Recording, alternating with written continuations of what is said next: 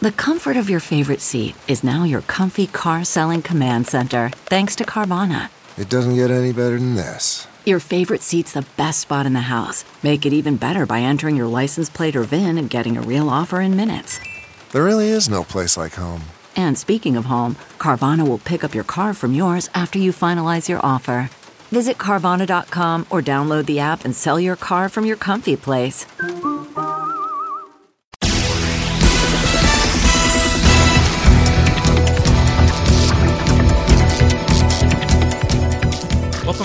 Clouds. This is episode two of our new podcast here. This is meteorologist Andrew Stutzke with WQAD News 8 in the Quad Cities. Uh, now heading into the first full week of March, uh, and with that in mind, I know it's been so cold lately. This is probably the last thing we've been thinking of, but we actually have severe weather preparedness week uh, ongoing this week here in the Illinois side of the river. Uh, this is where we're going to be ramping up, uh, making sure we have those safety plans ready to go. This is the first month uh, out of the spring months, anyway, where we typically start to see a bit of an uptick in some of the severe weather activity and the severe weather potential, uh, not just with damaging winds and hail, but also when we start to begin to see some probabilities increase for the chance of seeing some tornadoes. Uh, can be oftentimes a very volatile month, and we have seen that already, especially if you look at the southeastern United States. Uh, that's where we've seen across portions of Alabama, Georgia, a significant tornado outbreak uh, that took place on March 3rd of this year.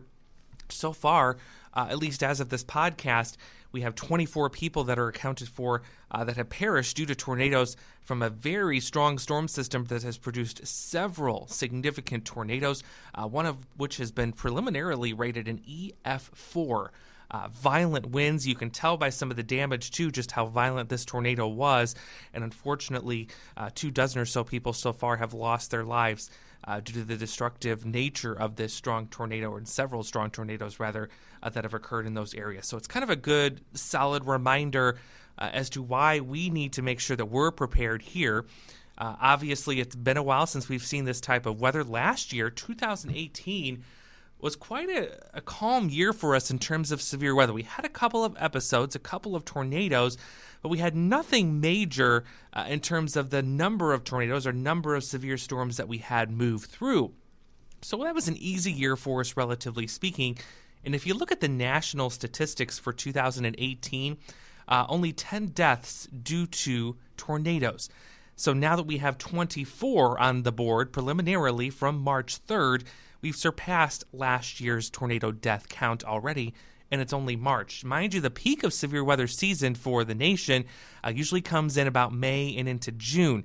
Here for us in the Quad Cities, we're going to start to see that peak in May, uh, really, especially towards mid to the end of April. That's when, climatologically speaking, we see the highest threat uh, of seeing some tornadoes and other types of severe weather. So, what better time to really kind of plant the seed in our mind that we need to start looking uh, at our severe weather preparedness plan, uh, what we do in the event that we have a tornado warning issued for our area, and things like that.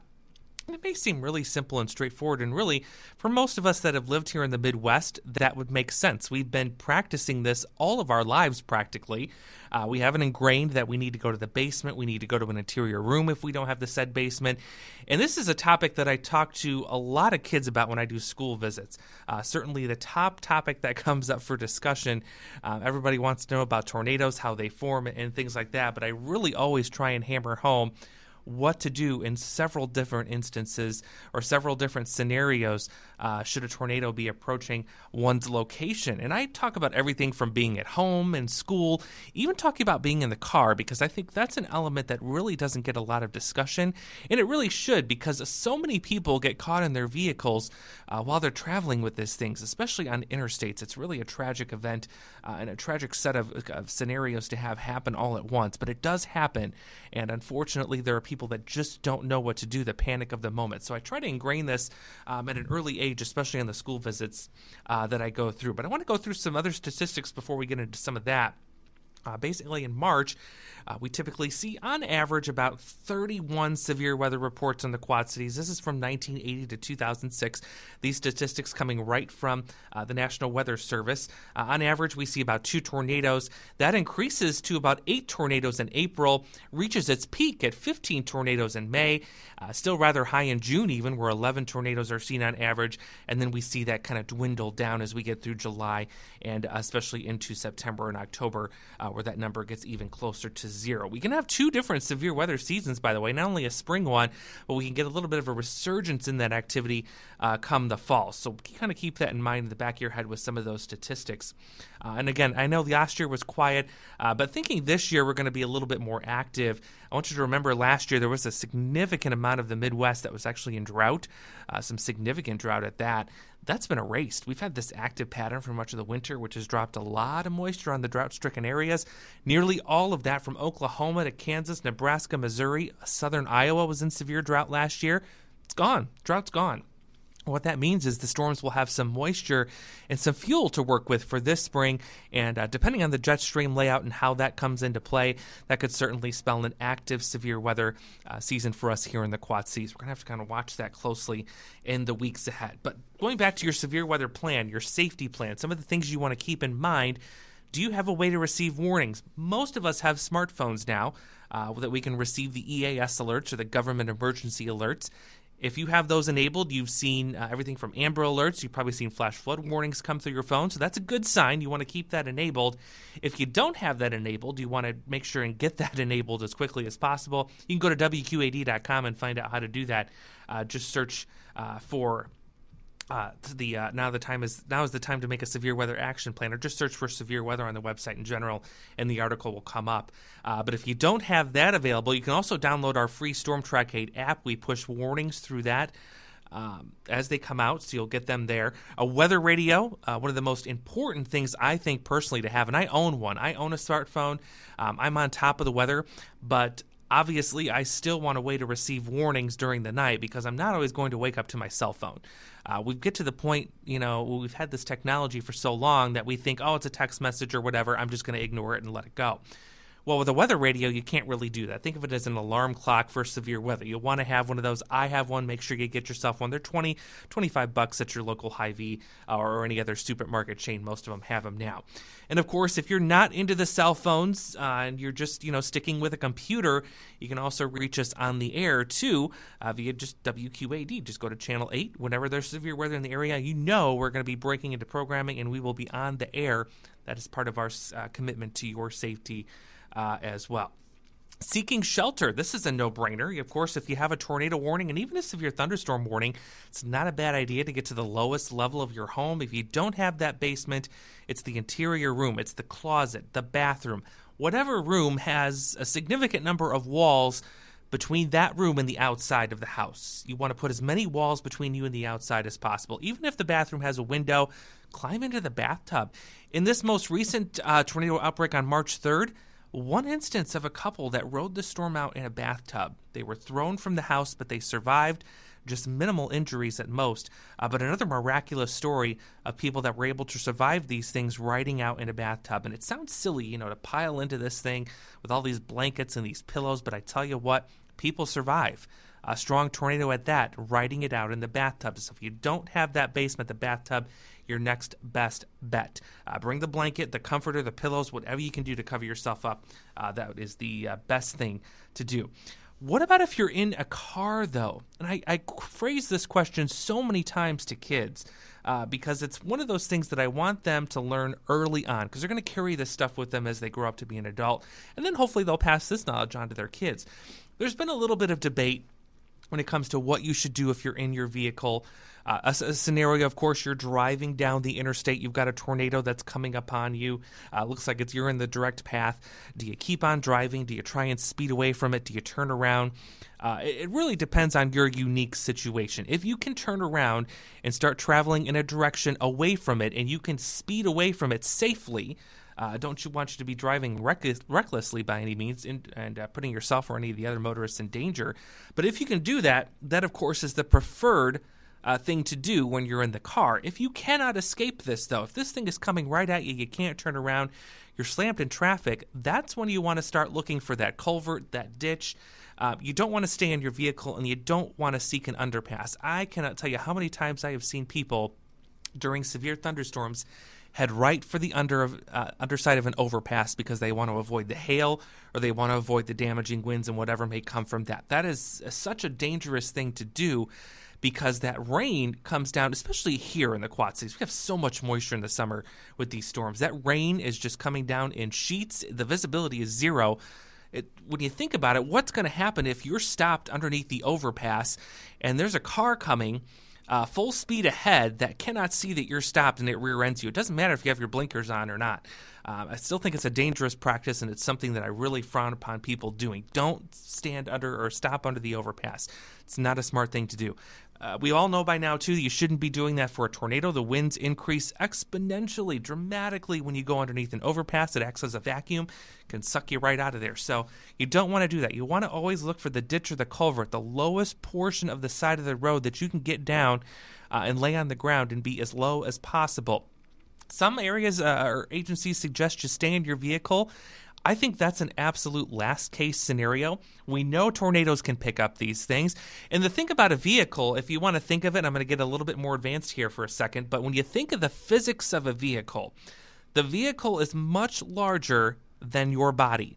That means that vehicle has more surface area for things like debris and uh, other life threatening objects to, to really penetrate and hit it. Um, so your body has a lot less surface area than that vehicle. So your vehicle is more vulnerable to the debris impacting it from 2x4s, road signs, pieces of a cell phone tower, pieces of buildings. It's a dangerous thing to try and stay and ride out this storm in your vehicle. Uh, what's best is if you can get the ditch or culvert, ride it out in that. If none of that's available, then I think you're you're only left with that worst case scenario of staying in the vehicle and it's at that point where you want to stay down. You want to really get down to the lowest part of that vehicle that you can get away from those windows. Uh, the glass is for sure going to be broken out, but hopefully, if you're laying low enough, uh, you won't be too impacted uh, there. It's it's a really tricky situation to be in, and I, I, really pray that none of you are in that situation, but you want to just keep those things in mind. Use a lot of common sense. Do what feels safe to you. If you know you have the ditch or culvert available, do it. Go to that location there. Uh, that'll be the safest one for you uh, for sure when you're in that situation. Uh, speaking of travel, do you have an evacuation plan? Especially those of you that live along the river, you want to make sure you have a way to get out of that uh, location should some rapid flooding come up. Be thinking of some routes in your mind. Which areas may become uh, congested with traffic? Which ones are likely to be more open and more clear? So keep that in mind. Uh, make sure you have a destination to go. Uh, should uh, disaster strike your home, where can you go? Do you have a relative you can stay with? Not a bad idea to contact them and say, you know, hey, in the event of an emergency, we're going to make your house kind of the central point where all of us are going to meet. Uh, you want to have that meeting place. That's very important. And that also goes along with family communication. Do you have all your relatives' cell phone contacts in your phone or their landline if they still have it on your phone? Do you have your insurance information for your car, for your house? all of that should be kept in a central location. Uh, a lot of insurance agencies have cell phone apps now. I know mine does for both my car, and a lot of homeowners' insurance policies are also available via app too. Load all those up, make sure it's all there. You have everything in one place. Uh, it will surely be handy, that is for sure. So that's kind of the, the theme of Severe Weather Preparedness Week for Illinois. Typically, we'll also have a tornado drill on the Tuesday during that week. Uh, from what I'm seeing right now, they're not doing that this time around. But uh, that is something that they would usually do. Not sure the reasoning on, on why they're not doing that this year. But uh, not a bad idea to kind of practice your own drill, if you will, if you're at home. You know, maybe during the week or during the weekend, get all the kids and the relatives together and say, hey, we're going to practice this drill and we're going to make sure everybody's on the same page uh, so we know where to go and we know exactly what to do in the event should severe weather strike. That's just one of the many topics that the National Weather Service is going to be covering this week. Uh, I'll be passing along some more of those safety tips as the week goes on. We're going to talk about different topics, uh, including the difference between a watch, a warning, an advisory, things like that. Uh, we go over that quite often, especially during severe weather coverage. We'll remind you what a watch means, what a warning means, but it's always not a bad idea to uh, kind of freshen ourselves up on some of that knowledge as we get ready to go uh, into the warmer months. And we're hoping it's going to eventually warm up. It does look like we're going to get there eventually. Uh, may take a couple more weeks, but uh, no doubt we're going to be seeing spring uh, rear its head here soon. Hopefully, uh, it's been a cold, brutal winter. We're still kind of tracking that snowfall record. Uh, by the way, we're about 11 inches shy of the all time snowiest time period for the Quad Cities on record. So we'll see how much progress we can make uh, in the next couple of weeks before things really start to warm up. But as of right now, uh, not a bad idea to be thinking ahead kind of to the more active uh, severe weather season, if you will. It's not so much a season anymore because we can get tornadoes at any time of the year, but kind of the, the time frame where we can more than likely see that kind of a uptick in in uh, frequency of seeing a tornado uh, in our part of the woods here, our neck of the woods, rather. Uh, so, as always, I thank you so much for joining me for the podcast here. Be having a couple guests coming up in the near future. I'm going to try and get James, our chief meteorologist James Zahara, with us on the next podcast here, see what we can talk about, uh, and eventually want to hit up the folks at the National Weather Service too. There's some exciting things happening there, including a big upgrade coming to our uh, Doppler radar. It's not something we're going to be able to see uh, but it's certainly something that's going to help prolong the lifespan of that particular radar. It should at least take it through 2030, uh, which is impressive, another 10, 12 years. Uh, before we get a new type of radar technology, hopefully to come down the pike. But we're going to talk with them uh, soon regarding what those changes are going to be, some exciting stuff not something we're going to see, but I think it's a great investment uh, in terms of the technology uh, and keeping it up to date and keeping us safe because the radar is exactly what we rely on when we don't have spotters in the field. It's quite an important tool. Uh, and certainly something that we use nearly every day, uh, being a meteorologist in the field here. As always, I would love your comments. You can email me at uh, andrew.stutzke at wqad.com. You can also look me up on Facebook.